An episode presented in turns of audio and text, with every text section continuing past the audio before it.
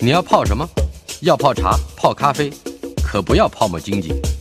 要泡泡糖、泡泡澡，可不要梦想成泡影；要泡菜、泡饭、泡妞、泡书本，就不要政治人物跟咱们穷泡蘑菇。不管泡什么，张大春和你一起泡新闻。台北 FM 九八点一 News 九八九八新闻台今天进行的单元孙维新谈天，国立台湾大学物理系及天文物理研究所的教授以及《科学人》杂志的总编辑维新兄在我们的现场。哎，大春兄好，我们各位听众朋友大家好。我们今天的第一条跟第二条新闻就听起来是很振奋人心的。呃，NASA 创下了镭射通讯的新技术，成功接收了来自一千六百万公里以外，甚至三千一百万公里以外的这个传输的是是包括影像啊什么这些数据，是吧？ Yeah，嗯、就是这个所谓一千六百万公里呢，是在十二月一号所发布的一个新闻啊。嗯，那个时候，灵神号太空船飞到了一千六百万公里以外，从那边送回来的镭射光讯号，所以它是光通讯，这不是无线电波的通讯，那都是光啊，其实都是广义的光啦。但是呢，到了十二月十八号，他们就说从地球距离地球三千一百万公里的地方，哎又来也有送，又送一次，而且送了一个猫片。呃，橘猫好像是一只橘猫，对，哎是一吧只橘猫的那个猫在家里面的沙发上跳上跳下的啊，嗯原因只是因为他们希望用比较大的这样的档案呢，去测试镭射光通讯能够在多少讯息准嗯确传输。那我觉得这真的是很精彩，也就是这个太空船“灵神号”，我们讲 Psyche，灵神号这个小行星是十六号。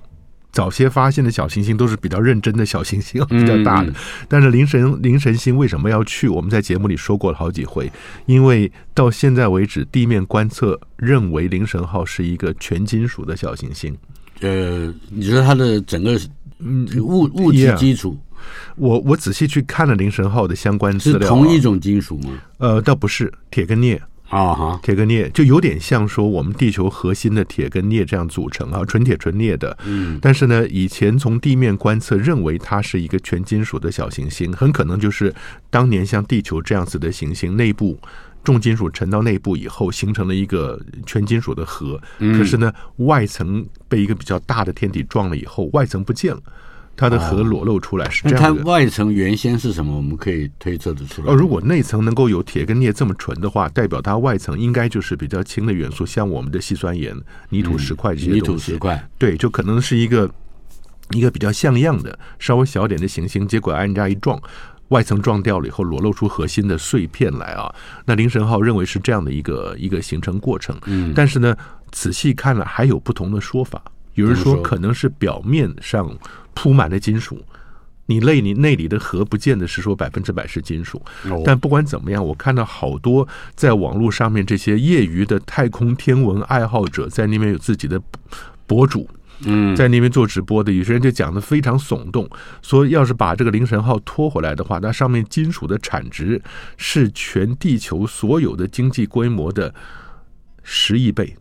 嗯，呃，大春兄，我记得上回您说过，拖回来以后，这经济就整个垮掉。 呃就不你的资本太雄厚了，不过重点是他他希望那个 data 传输的速率要快一些，哎，因为我们在过去所有这些太空任务呢，基本上都是拿无线电波传回来。无线电波的频率比较低，它所能承载的数据量是有限的。但如果你把它提升到镭射光，它这是红外线，还没有到可见光啊。嗯红外光的镭射，红外光的镭射呢，大概它的频率就已经到十的十二次方到十的十三次方赫兹了。那无线电波的频率，你可能十的六次方、十的八次方。我们不是讲以前我们讲兆赫嘛？嗯但是我们从小兆赫就是一个错误的讯息，兆赫其实是百万赫。嗯哼，中文的兆指的是十的十二次方，是那中文的百万呢是十的六次方。可是我们以前小时候听最喜欢听收音机，有我记得还有千鹤，啊，对，千赫呢是十的三次方，那没有错。那下一个应该是百万赫，但是那时候电台可能讲百万赫太绕口了，就改成兆赫。没有想到兆赫要比百万兆要比百万大大了十的六次方倍，一百万倍。也就但是是它的呃 double 平方平方是吧？哎，对，呃，六的平方，六整个十的六次方再平方，嗯就是十对二十二是。哎，大锤兄，您数学很好啊，哎，六平方不就十二嘛？你 就对不对？六乘二是十二啊。哈哈但是大锤兄，您刚刚讲的很好啊，千赫是十的三次方赫兹，嗯，那然后呢，兆赫十的六次方赫兹。那你今天如果能够把它提到十的十二次方到十的十三次方赫兹的红外线，你可以想象一个十的十二次方赫兹，那里面就包含了一百万个十的六次方的间隔。嗯所以如果当初你是十的六次方无线电波里面让它携带的数据传回来，那你现在瞬间这个能够储存数据的空间就大了一百万倍。嗯也就是说，它传输的速度没有改变，因为无论是红外线、镭射光也好，或者是说你无线电波也好，它走的都是光速。哼嗯所以在这个翻译上面有些小错误，大家要小心的啊。那不是讲说你换了红外线、镭射光以后，它传输的速度变快了，嗯，而是它传输同样数据的时间变短。变短了。对，时间变短了。所以他曾经灵神号任务，他就很骄傲的说了，当年好些年以前呢，曾经有一个太空船叫麦哲伦号 （Magellan），嗯去金星旁边，在环绕着金星绕了四年，做了好多研究，好多数据啊，陆陆续续传回地球来。如果那个时候麦哲伦号四年的数据用红外线、镭射光来传的话，两个小时就结束哼了。啊。 Yeah，是，嗯呃呃，那可是我们还接收到第二个讯息，嗯就是在十二月十八号，也就是十七天之后，是吧？嗯，对，呃，在距离地球一千九百万英里，也就是三千一两百万公里的地方，嗯又使用了最先进的同样的镭射通讯系统，嗯，传了那个猫片，这是第二次，十五秒的影片，哎，到底是十五秒还是五十秒？十五秒的影片啊啊，但是他他的走的时间就很短，因为你可以想象得到，大春兄啊，嗯以后你如果坐在灵神号往小行星带飞去的话，嗯你说不定在路上还可以看 Netflix 的影片。然后也就是说，你一旦我觉得这就是科技必然进展的方向啊，因为你的频率越来越宽频。这个他说这个宽频在凌晨号上所用的这个宽频的能能力啊，嗯跟比你在家里面的呃屋里面的宽频数据上网还要来得快，是，那就很难想象，因为太空里根本没有基地台，可是你靠了镭射光通讯却能够做到这一点。那这是我们在过去看过好多任务都受限于数据传输的量。嗯哼，而限制了它能够做多少观测。是，你你了解大师兄，就是他，你这太空船带着摄影机过去，嗯，我可以拍很多照片，一个照片如果说曝光十秒、二十秒、三十秒。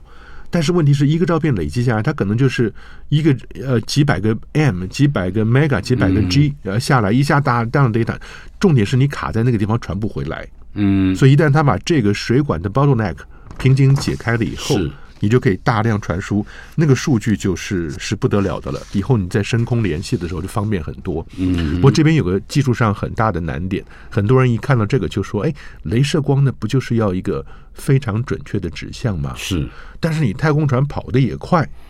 地球转得也快，嗯，地球上的接收站跟你这个高速移动的太空船中间要维持一个非常好的指向的镭射光，这个技术就是不得了的了。嗯哼，所以我觉得在这一点上，看到美国看到 NASA 的技术还是很佩服的。是。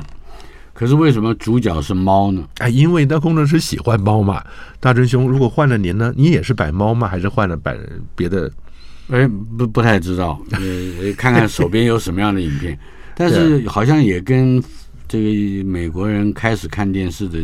故事有关，是吧？啊，对，您说一下吧。这为什么说他这个资料上说是一九二零年代啊，嗯美国人开始看电视的时候，嗯有一只菲利猫，嗯就它的那个不动的影像，嗯就是像图片一样被视为测试图像来播放。啊，那个时候能够把图片完整的传来，你看到一个完整的猫就已经是很好了。所以他们一就九二零年代一，九二零年代，那个年代就是民国十年左右的事。所以 那那个时候已经有电视了嘛，或者说已经那个时嗯候开发这个连技连术。冰箱都有了，嗯哼，只不过我们大概那个时候生活水准相对比较落后，所以也想不象是到。不是一般市民可以使用的。哎，对，大春兄啊，你要、嗯你我们这一代的印象中，只有记得一九六九年看的阿波罗十一号登月，嗯那个黑白电视嘛。嗯那一阵子，我们小学的时候，不是中午放学回家，还是一路沿路跑到窗口扒在那看看歌仔戏，看到广告再跑到下一家去。嗯 那个年代的黑白电视，我到现在印象犹存。哎哼，，是，这是总之，这个美国人开始看电视的时候，猫就已经成为测试影像的一个鼻祖啊，对是哈、不是？对，可是猫驯化的时间比狗要晚得多啊，嗯，呃，甚至还没有完全驯化。我真的不觉得猫已经被驯化了，你会不会觉得？那狗，你看到你不 不知道是，，你要你要这样反过来想，就是人已经被猫彻底驯 化。啊，养养猫的人有一种特殊的被驯化的表 征，是吧？对，大学生我觉得最明显的就是，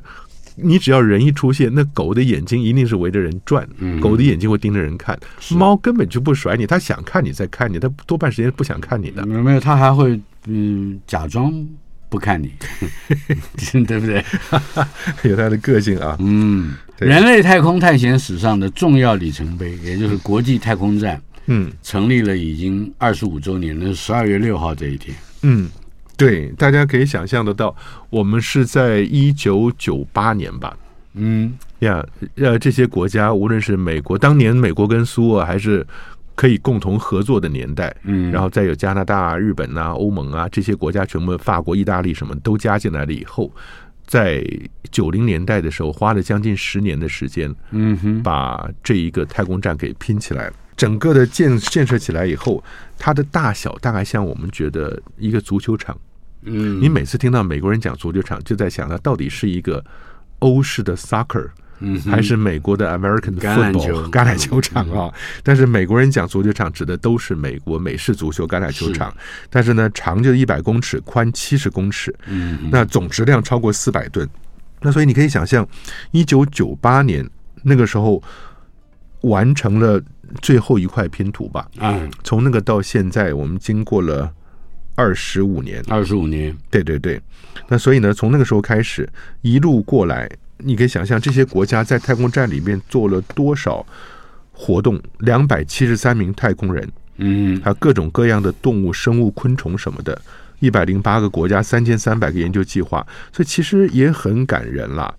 但是大追究你至记不少嗯记得？他是至少他是这个美国跟苏联，嗯呃，苏联解体以后是俄罗斯，嗯呃，开始携手合作的一段一段旅程嘛， ，Yep Yep，二十五年，啊，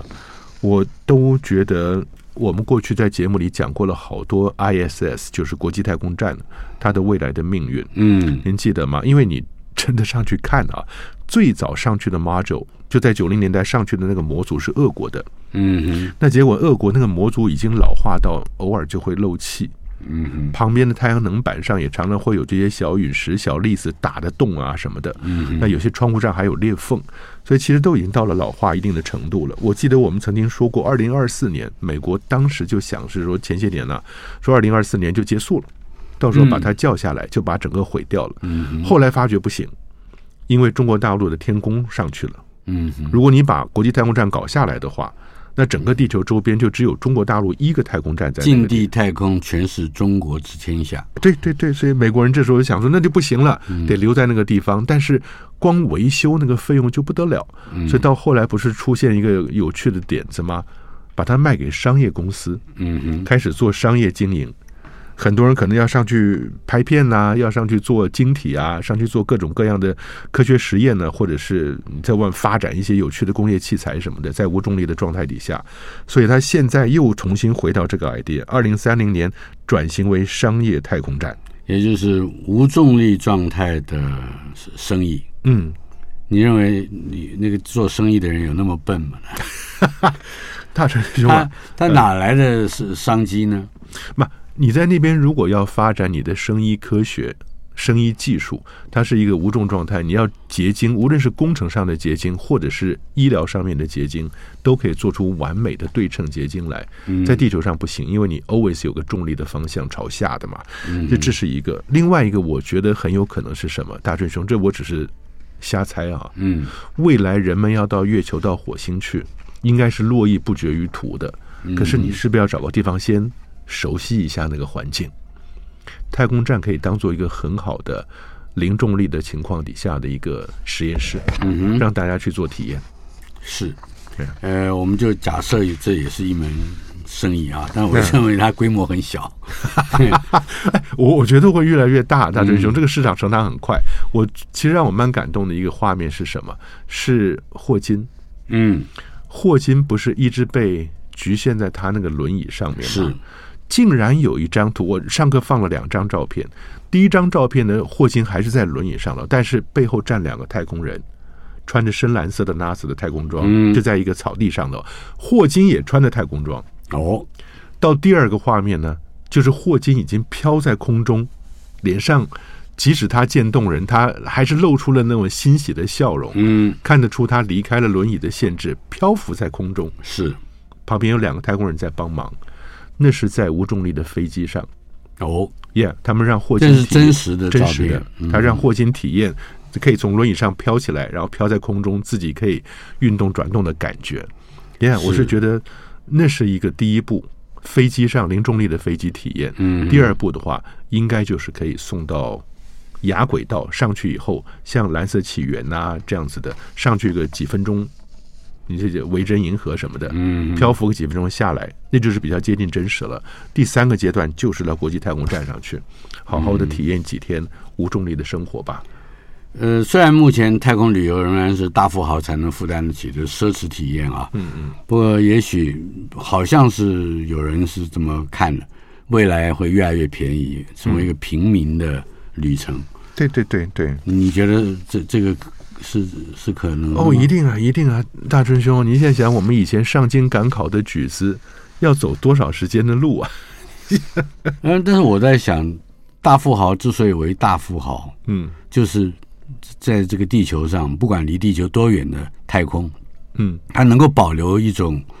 呃奢侈的体验，呃，只有他能享受的。如果说人人都有机会，那个大富豪就失去了成为大富豪的动力。哦，没有，他绝对会马上找到下个阶段，就是别人永远平民永远无法仰望我的。们我们两个还有机会慢慢活着看 啊，这个赌要打一打。NASA 无人太空船登月计划有两个公司明年要执行，对，我记得前不久我们刚讲过这个讯息啊，嗯是不是讲什么有准号吗？对，你看 Peregrine 要要太空船发射升空了嘛？那这些都是呃 NASA 在支持的民营公司了。嗯哼，所以我觉得啊，说老实话，NASA 不说，可是我看得出来，他绝对不希望培养出一个垄断性的巨无霸来。嗯你也大概知道我在讲谁，是嗯但其他这些小公司呢，也都在在陆陆续续的成立啊。不过最近我看到马斯克当年的一个计划，他的 Great Idea 能够要要 spin off 转出去衍生的，结果那个公司关掉了，嗯它叫做 Hyperloop。是我不知道您记记不记记得？得记得，又是个真 Hyperloop 嗯空管，里面是真空的，然后就是磁浮，就要比磁浮还要快的哎，对吧，高速火高车，速火车。对，然后那那个他公今年年底就解散了嘛？这个公司，对对对对，筹资了多少？四点五亿美金吧，一百四十亿台币。但是也做出来，也有载人能够能够运行了。但是我想，可能公司的资金不够了，或者是说他暂时找不到能够继续支援他的。可能只能在他公司内部这样咻这样一个 一个 loop 是吧？是老板上班从卧室到客厅这样的速度呃各个员工哎还要看这个员工是不是高级员工，啊他就可以做 loop 是吧？ 呀，好，好呃这只是我们知道一下，就大家在做民营，台湾其实现在终于也看到了民营的商机的可能性啦。嗯所以，但是我觉得很高兴，台湾几个大学是努力在做啊，一个是发射，那另外呢，像中央大学、成功大学呢，在做卫星，嗯，我都觉得这是个好事。但是，呃，如果我们希望年轻一代能够更多投入的话，我们现在在教育跟推广上还要努力工作，努力加强。嗯，接下来是阿提米斯计划，嗯，呃，美国跟日本协调，日本女太空人有机会站上月球表面。 ，Yeah，你知道女太空人的名字叫什么？嗯叫米田雅优。嗯， Yeah，这个米田雅优呢，他现在是在红十字会日本的红十字会医疗中心担任医师啊。嗯那他在今年四月份加入了日本的国家太空中心的啊 JAXA，那正在接受基础训练。有趣的就是说，日本、美国不是讲阿提米斯吗？对，第一个阿提米斯已经任务执行完，它有三个阿里米斯一号呢去绕了月球旁边无人的就回来了。嗯，第二次阿里米斯二号呢是应该在今年年底出发去绕月球，但是不登陆，带着人啊啊哈，呃，这这两次，对，第三次就是要登陆了。嗯，大概在什么时间？说是说二零二五，但是来不及。原来想的是阿提米斯二号是二零二四年底，阿提米斯三号是二零二五年底，嗯，但现在可能都会往后拖。台北 FM 九八点一 News 九八九八新闻台，国立台湾大学物理系及天文物理研究所的教授孙伟新先生在我们的现场。哎伟英兄啊，哎，日本人也极有可能要站上月球表面了，这是刚才那条新闻的重点。对，原因为什么让日本人去啊？美国人他 NASA 是跟日本的太空中心 JAXA，还有跟丰田汽车合作，嗯因为像丰田汽车呢这样子高技术的公司啊，是能够跟美国一块儿研究月表探测车的。哦所以他一定要有贡献，你才能够把你人放上去了。所以现在日本太空人呢，招聘的几个太空人里面有两位是女性，其中有一位我们刚刚讲的敏田雅优呢，可能就会进入到美国的阿尼米斯计划嗯里面去啊。到后来你会看到。二号、三号真正踏上月球表面的，就不是只有美国以前美国的白人了，嗯不是上次我们说了，女性美国女性跟美国的有色人种都要摆到月球表面吗？是现在竟然能够有一个亚洲的日女本人性，嗯哼亚洲的女性摆上去了。当然，你想这个人上去以后，所有的这些一路过去的太空发展的过程中，大春兄啊，又会出来好多有趣的笑点啦。嗯一路上过去，你是不是要准备寿司？ 你进了落了月球表面的话，第一句话听到可能是“宫邦哇”哦，“够尼基哇”嗯， 这こん些にちは。有哈有这样子的话啊，所以我觉得这也是有趣了。至嗯少美国人开放了心胸，不像以前阿波罗年代啊，六艘落在月球表面的太空船下去十二个美国男性白人，嗯哼，但那个范围可能比较小了。那美国人现在呃 也心也想开挡了不，住了。也挡不对，嗯一个是有色人种，一个是女性，那现在连东西方的族裔也都要加进去了嗯嗯，这样很好啊。是的，还有我们常常提到的一个名词 “Blue Origin” Yeah，也有新闻，嗯，成功重返太空，很久没听到他们的消息了，是吧？对对对，Yeah，时隔一年多，再度发射了无人火箭。对，上次它有一次发射的时候呢，火箭出了问题，所以它嗯前面的那个、那个没有装人了，那个该装人的那个舱本身是没有带人的是，但就是因为火箭出了问题了以后呢，就是发射的时候临时就启动了那个急救脱逃火箭。嗯哼，大真兄，我觉得脱逃火箭可能很多我们的的听众朋友啊，即使你去参观了火箭，看到图像，你没有注意到，那整个火箭这一支这么长，到了顶端。不是有个小小的圆锥是人坐在里边的吗？圆锥上面呢还有一个小小尖尖的长长的东西。嗯，大家仔细看那个尖尖长长的东西的下方啊，就接近圆锥的上方的时候，有四个小小的喷嘴对着朝向四十五度角的方向。啊哈，那四个喷嘴就是临时紧急脱逃火箭。然后逃生火箭，对，也就是你火那个箭，喷嘴就是会喷出让它有反作用力出去的。对它那四个喷嘴呢，是往斜下方、右下、左下这几个方向四十五度角喷出去，但那上面那个细细的这根东西啊，加上那个喷嘴，就是有力量把这一个圆锥的载人东西直接拔掉，嗯，直接拉起来。是万一底下的火箭只要一出问题了，上面那四个拖拉火箭一启动，它是直接把带着人的那个 capsule 那个那个胶囊嗯拉走了。那它它还还有其他的动力吗？啊，没有。 嗯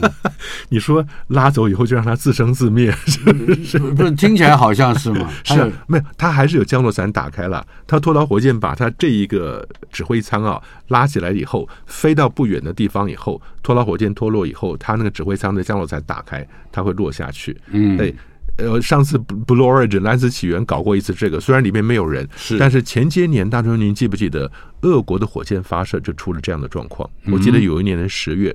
它发射的时候呢，里面的三个太空人就直接被拽起来，啊在哈，旁边落下去，是还好没没受什么伤就是了。呃，这一次 Blue Origin 重返太空算是成功的了。 Yeah，Yeah，所以他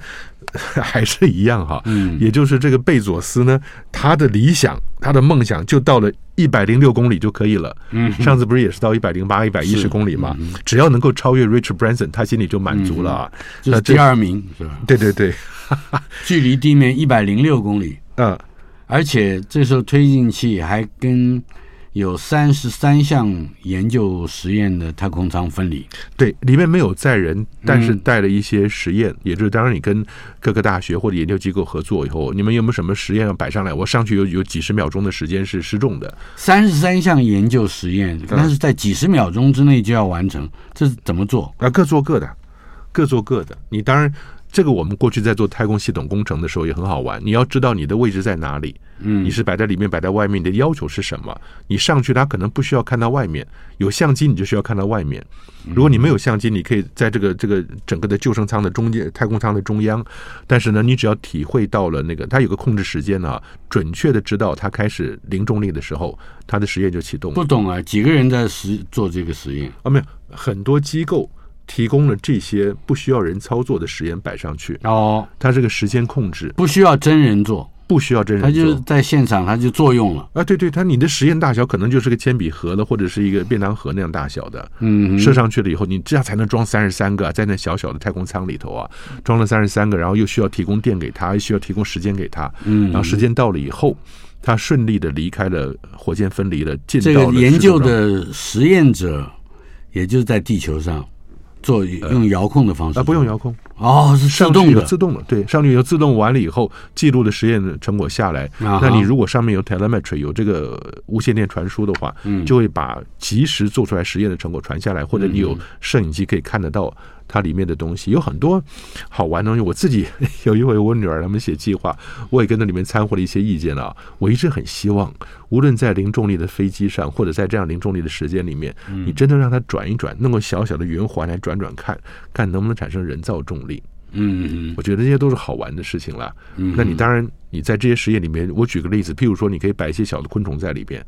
然后你摆个摄影机在里头，你就观察这些昆虫在无重状态的时候会有什么样表现，类似像这样的实验，就是不需要人及时去去控制、去去介入的，但它就是做完实验对下来但，呃对，这几分钟过了以后，太空舱也就降落了。对，降落伞打开落下来，嗯嗯，那你再去回收这些实验。有些人是，呃，实验过程中他不介入，记录好了以后，他去把它捡回来以后带回实验室分析。嗯哼，那我们能不能都分享到到底他们有哪一些实验？这些实验的结果如何？这些讯息都在哪里？我想比较有趣或者比较重要的实验，真的做出成果来，他们是会公布的，啊，呃以后会公布。以后会公布。对对对，好的 Yeah，总之，贝索斯 Jeff Bezos 那呃重新回到太空。嗯，另外，这个太太阳的活动，这也是我们常常关心的哈。嗯，Yeah，太阳活动爆发，嗯，这个 New Wise 望远镜在两年之内就脱轨结束任务了。因 Yeah 为为什么？就是因为太阳活 动啊，那哎其实已经完成了他原来的任务啊。嗯但这个是、我们以前是在在 UCLA 念书嘛，嗯那 UCLA 呢，我们有几位教授特别优秀，其中有一位 Ned Wright 呢，他就参加了这个 WISE W I S E，大家你记得吗？嗯对，我它们以是前一个说过 acronym，呀，对对对，嗯它就是一个 wide field 广角的，然后红外线 infrared，所嗯以 WI 这样来的。它是一个巡天的 survey 探索者 explore 探索嗯者级的这个卫星啊，所以它简称就是 WISE WISE。这聪名明嗯字取得很棒啊！说老实话，那个老师也很聪明。我们作为研究生的时候，常常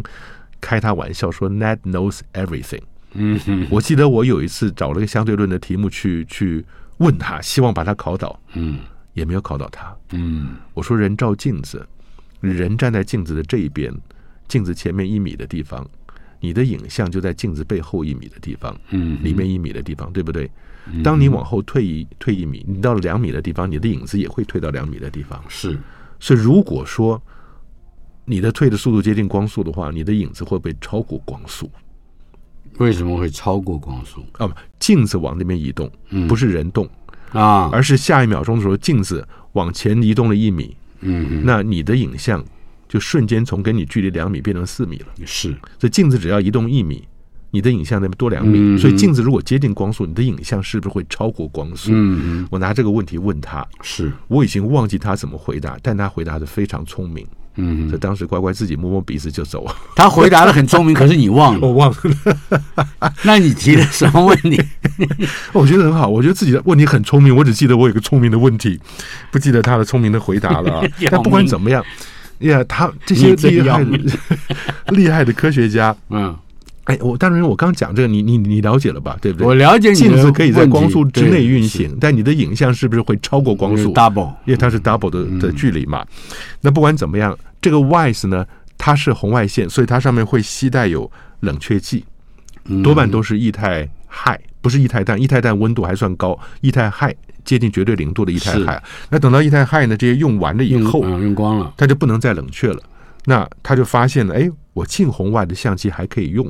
中红外跟远红外已经不能冷却了，嗯就就失灵了。是那近红外还可以用的话，就把它转而为研究近地小行星、嗯近地天体，叫 Near Earth Object，是所以它叫 Neo WISE，前面是 N E O、哦新的啊，不，Neo 就是接近地球的啊，它的意思是接近地球， ，Yeah，Near Earth Object N E O，、然后嗯后面还是 WISE，叫做 Neo WISE。谐音是新的 Yeah， 就是翻新 了，是吧？对对对，他二零零九年一开始 Wise 上去了，然后呢，等到二零一零年，因为它冷却剂并不多，耗尽了以后，到了二零一三年十二月重新开始做 Neo Wise 这个计划，啊哎结果还真的做出不少贡献了。但是问题是，最近就被太阳风暴 不断的压迫，离开了它的轨道，要往下掉了。嗯哼，我们在下一段节目之初，可以再回头来检视一下这个 WISE 它的成就究竟如何。台北 FM 九八点一 News 九八九八新闻台今天进行的单元孙维新谈天，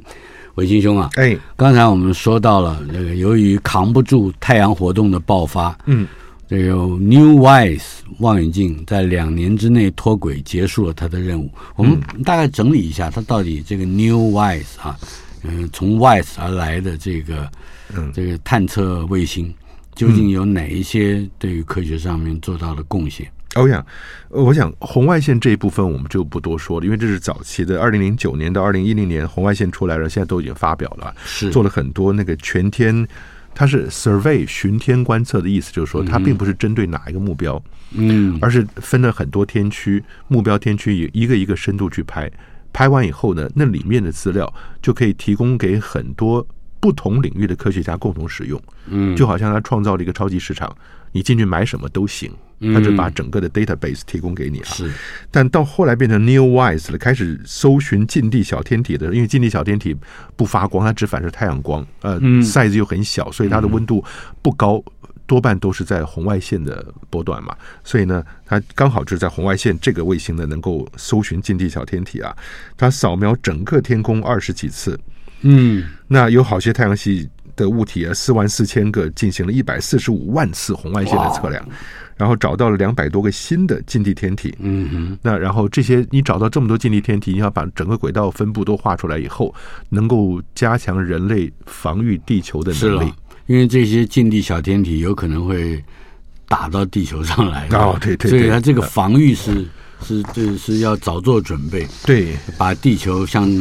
像车一样开 走啊不，啊，不不行，大春，您记得啊，以前我们说过，呃，一百四十米的天体是我们有一个一个界限嘛。对，那在一百四十米以上，科学家很认真的搜寻。但说老实话，你即使是个一百米、八十米的东西砸在地球上，也一个够受啊对对，一个城市就毁了。嗯、所以它这些小型的近地小天体的搜寻也很重要。但 New Wise 呢，它同时也发现了二十五颗彗星。嗯，哎，我真想起来了，二零二零年的时候，那个时候那一阵子，天文爱好者特别疯狂。嗯去拍一个北半球的非常耀眼的彗星，是那个彗星的名字就叫 New Wise，哦因，为是他发现的。嗯哼，呀，F 三不是 F 四，嗯 您记得吗？F 我我知道啊，我就呃我们节目里面不是就有提到过吗？呃呃我我倒是在想一个问题，呃在多么近的距离之内，呃，嗯，一个小行星嗯穿越地球的大气层，嗯，并没有砸到地面，嗯，而是穿过。那但那会造成什么样的影响？比你如说一是百，从地球旁边擦身而过，然后对嗯穿过大气层出去吗？那个还好啊，好看呢、比如说 就是五百公尺，就在一零一大楼的肩上不过去，它如果会要造成某种力量的影响吗？哦，绝对会。它如果到了五百公尺，它绝对会下来，因为地球有强大的重力场。嗯，如果说它天体进到了大气层深处，它根本不会出去，它就直接砸下来的。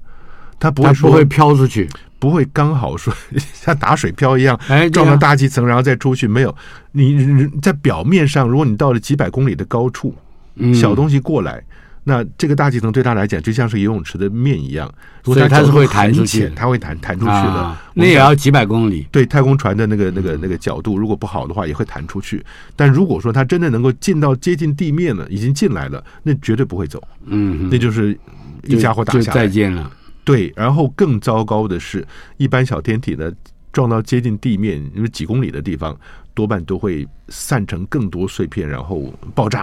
啊哈，散成碎片然后落下来，因为它本身多半会分裂。高温嘛，那个温度是高到不行。我以前我在中研院地科所的时候看过他们那些陨石啊，很多陨石整个外面是焦黑的。嗯，当然你把它切开也好，里面还是正常的石头样子，但是外面是焦黑，就知道外面那个高温瞬间是不得了的。嗯那很多陨石受不了外面高温往里面传递，它就会炸。是，那那个爆炸对地面上的影响是不得了的。嗯嗯对啊，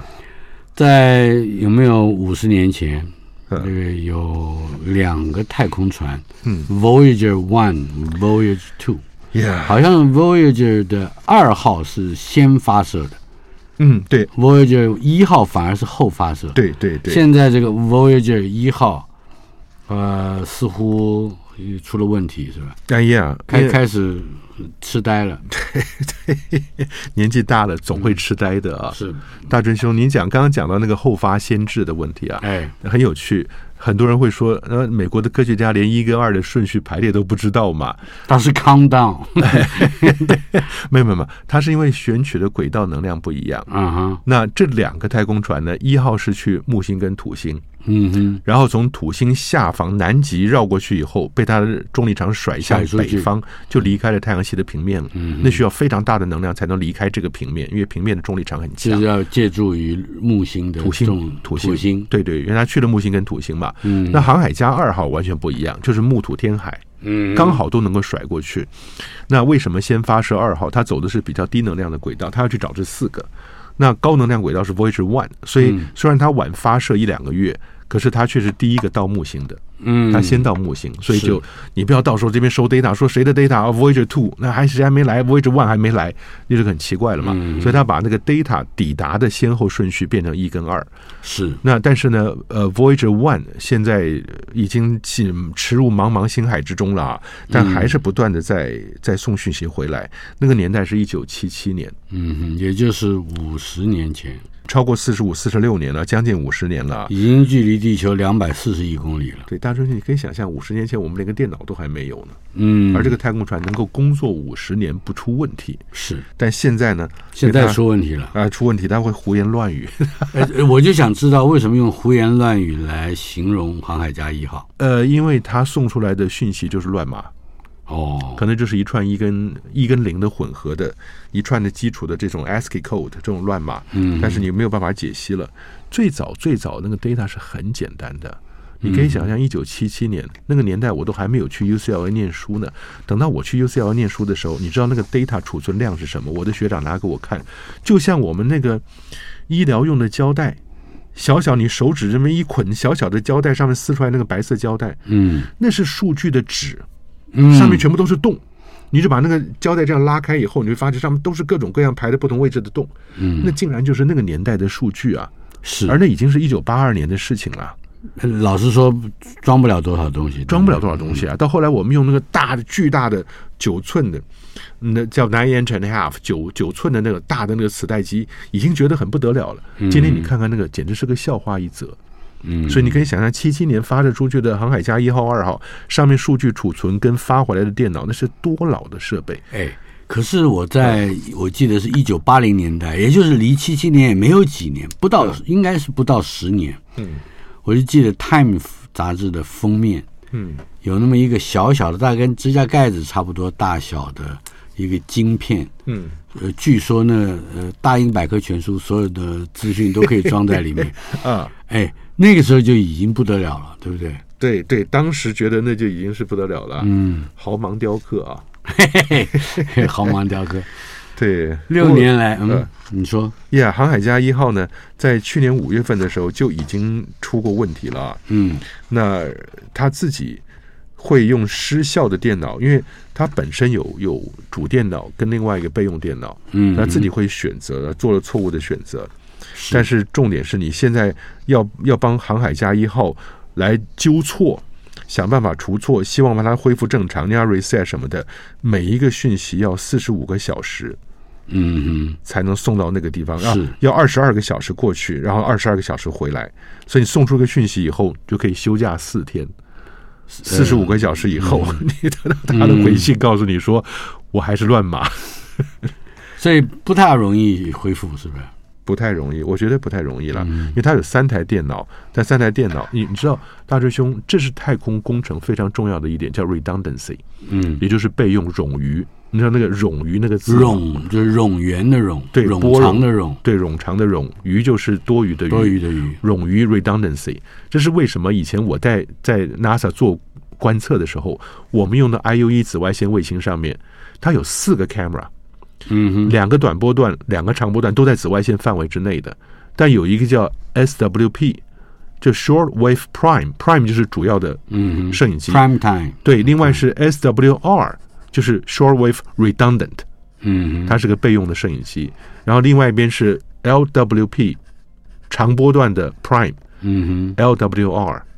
一上去以后一个就坏掉， 所以啊哈说那个冗余还真的有帮助啊。到后来就剩只剩两个摄影机，但还好一个短波一个长波。嗯我的博士论文就靠那个东西解救的，哼，哦，所以冗余很重要，嗯，这是备份的意思啊，这个字也应该是蛮好用的一个字啊哎很有，redundancy，很有水准的字啊。嗯，呀，六年来最强大的 X 级，就不是影 片，X 级太阳吓我一跳耀我想斑说爆 发，太阳耀斑爆发是 Yeah X 级哎，X 级是什么意思？哦、是这样，耀斑爆发，太阳表面的活动啊，它的活动的强度，我们叫闪焰了，大陆叫耀斑 flare， （flare）。嗯，对对对，就是 flare，台湾翻成闪焰，就是是闪，就是闪亮亮的。哦，大陆翻成耀斑，对闪耀的耀，斑马的斑，对，耀斑，我们叫闪闪亮的闪，嗯然后闪焰火焰的焰，眼，嗯闪焰跟耀斑就是 flare。那最轻微的叫 A 级、B 级跟 C 级，嗯中等强度的闪焰耀斑呢就是 M 级了，嗯然后强烈的不得了的是 X 级，嗯，每一个里面又分十级，哦，所以十二月十四号，也就是两个多礼拜以前吧，X 二点八级，嗯你知道我觉得像什么？像 X 战警，嗯，你会觉得 越来越像这些科幻片了啊。是 X 二点八起，那这是六年多来最强大的一次。大真兄啊，大家看到六年多就想知道六年以前发生什么事情。嗯二零一七年九月六号，X 八点二级，哦，所以那是一个一个很壮观的事情啊。它喷发出来的辐射呢，还好不是直接面对地球过来，因嗯为它除了辐射之外，它会有大量的物质，那种叫 CME，我们以前讲过，日冕抛射物质叫 coronal coronal mass ejection。corona 嗯就是不是那个汽车可乐那嗯 一样的意思啊？太阳周边那个日冕叫做 corona，那换换成形容词 coronal 是 mass 巨大的质量叫 mass，ejection 是喷射出来的，嗯所以 CME 就是从太阳表面大量物质喷发出来，对着地球来就很麻烦。以前灾难电影都这样拍的，嗯那还好，它这爆发出来以后呢，虽然是四面八方扩散出去，地球会受到影响，但是还好没有那么严重。但是至少这一次二点八级的来了，地球无线电中断了两个小时，呃，你说什么中断了两个小时？无线电，无线电联络对美国那个地方，刚好他们转到是那个方向，所以是他们的无线电波断了两个多，无线电通讯受影响两个多小时。 嗯嗯，是。当太阳风暂停吹向火星，直击火星大气层，得到喘息的机会，这是好像什么 气气球膨胀是吗？我觉得好精彩，这是很精彩一个。我们知道，呃地球的磁场，大壮兄，您记不记得应该是一个甜甜圈？嗯然后南北两极是凹下去的嘛，是这是极光的地方嗯，就像个甜甜圈绕着地球。但因为太阳风从太阳那一侧过来，这个甜甜圈就变形了。你左边这个甜甜圈呢，中央就被压扁进来了；右边的甜甜圈呢，就拉出去一个长长的泪滴状的尾巴出去了。嗯所以这是我们地球磁场的模样。但你会知道，地球磁场是 constantly 长时间在太阳风的压抑底下，啊，火星也是一样。是但是呢，你可以想象得到，火星本身呢，过去就是因为它磁场太弱了，所以大气层都跑掉了。但结果，呃，它现在剩下微薄的大气层，但是太阳风还是毫不留情的在压迫它。可是刚好有一次，最近有一次，去年十二月吧，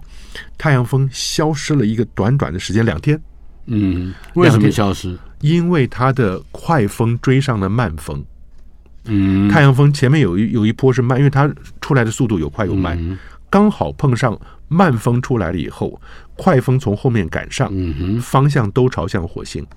啊哈，平常你的慢风过去，火星就不断受到压抑，但是慢风过来以后呢，快风从后面追上，直接碾压了慢风。嗯过了火星以后呢，后面没东西了。嗯，快走得快嘛，快风走得快，所以后面没东西了，空了两天空档，然后新的慢风又追上来了，所以就在那两天里面，嗯，火星没有受到太阳风的压抑，瞬间那个稀薄的大气层往外头膨胀了，上千公里，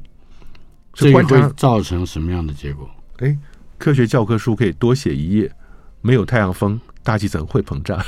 哦，这是一个，这是 嗯很重要的科学的一个一个一个成果我出来。们是早就发现了，还是说我们没有或这者说早就个推能断力去做实验，啊没有办法说大真兄说我明命白嗯令你太阳风关掉，然后看地球的大气层怎么样膨胀。没有，我们讲的是大气层膨胀，所以难得你现在万事俱备，因缘具足，嗯，你有这些仪器能够测没想到量。太阳的大气层，这这这这个立刻太阳风膨胀到平时的大小四倍的这个结果，对火星，是哎，嗯哼，这个在火星演化史上也是很有价值的情报。对，尤其是我们回到了火星当年啊，我们相信二三十亿年以前，火星本身的那芳草鲜美、落英缤纷是不输给地球的。嗯，就因为它内部的磁场消失了，保护不了它的大气层，太阳风才长驱直入，把它大气层带走了。嗯嗯，呃，总之太阳风这个我们又多了一点点理解。 Yeah, yeah。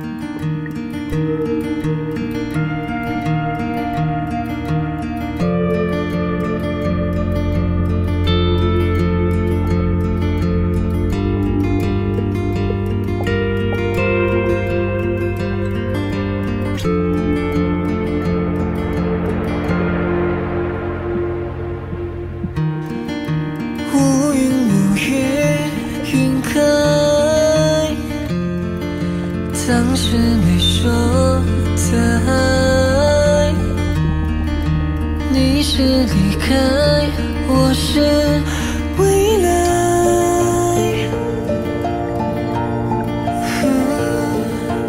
嗯经历几年的怀。星夜某人好了起来，你不在，在寂寞和等饥渴